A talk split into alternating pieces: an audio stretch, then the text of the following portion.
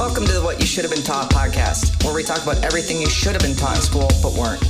In particular, we'll focus on finances, fitness, and creating a phenomenal life on your terms. You'll learn how to increase your income, invest for cash flow, acquire real estate, drop ten pounds fast, reveal your six-pack abs, and so much more. I'm your host, Kate Hildreth, a former U S A Rugby player, entrepreneur, and real estate investor. I'm also L G B T Q, so if you're looking for a queer mentor you can trust, you finally found one. Let's dive in. Let's dive in. Let's dive in. I got an awesome question today, which is, do I have any tips on confidence? And yes, yes I do. So let's dive in. The first is connection. You are here on Earth in form because you are inextricably connected with everyone and everything in the universe, including God, which is in you. And there's something you're here uniquely to express into this world, uh, either a gift to give or a way of expressing the world. And when you realize that, you're going to drive up your confidence because there's something that you're here. There's a purpose. There's a meaning behind what you're doing. And so you're going to look at it as an exploration, and you're not going to expect comfort at all times, but you're going to enjoy the process of exploring what that is and feeling that connection with everything else. The second is, and this is from the psychological research, can I handle this? I love this. It's uh, about self-talk. So typically coaches, teachers, et cetera have told us, you know, always do positive self-talk. I can do this. Yes, I've got this. Rah, rah, rah. But it turns out that the social psychologists disagree. The, uh, self, the best self-talk is actually when you get in conversation with yourself. When you ask yourself, can I handle this? Can I do this? So when you ask that question to yourself, you'll find yourself saying, you know, Um, like, for example, can I give this presentation for work that you're nervous about? Uh, yeah, I can give it because I've done things like this in the past. Or, uh, yes, I can do it because I'm really well prepared.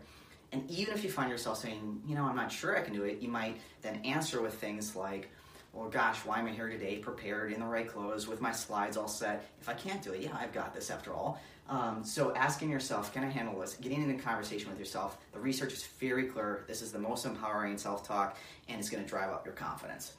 Third, and this is massive, this is huge to know, which is every event is neutral.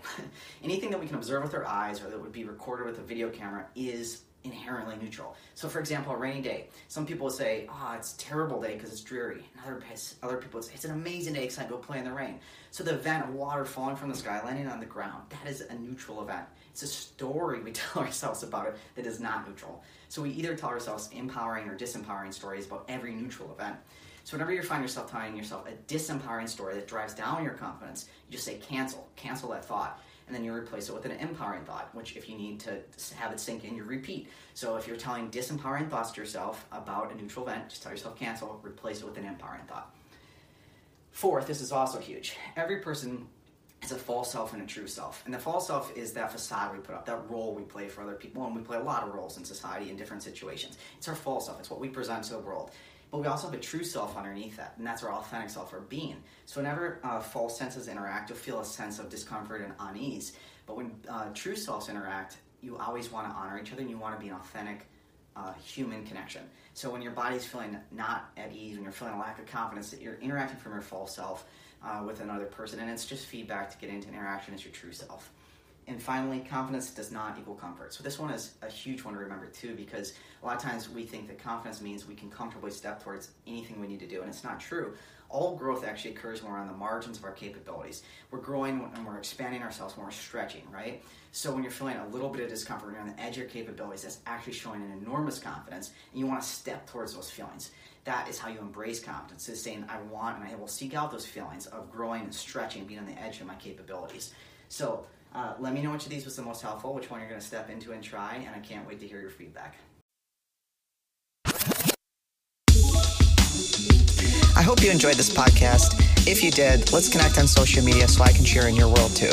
You can find me everywhere using at Kate Hildreth or online at the website kate hildreth dot com. And of course, don't forget to subscribe and review this podcast.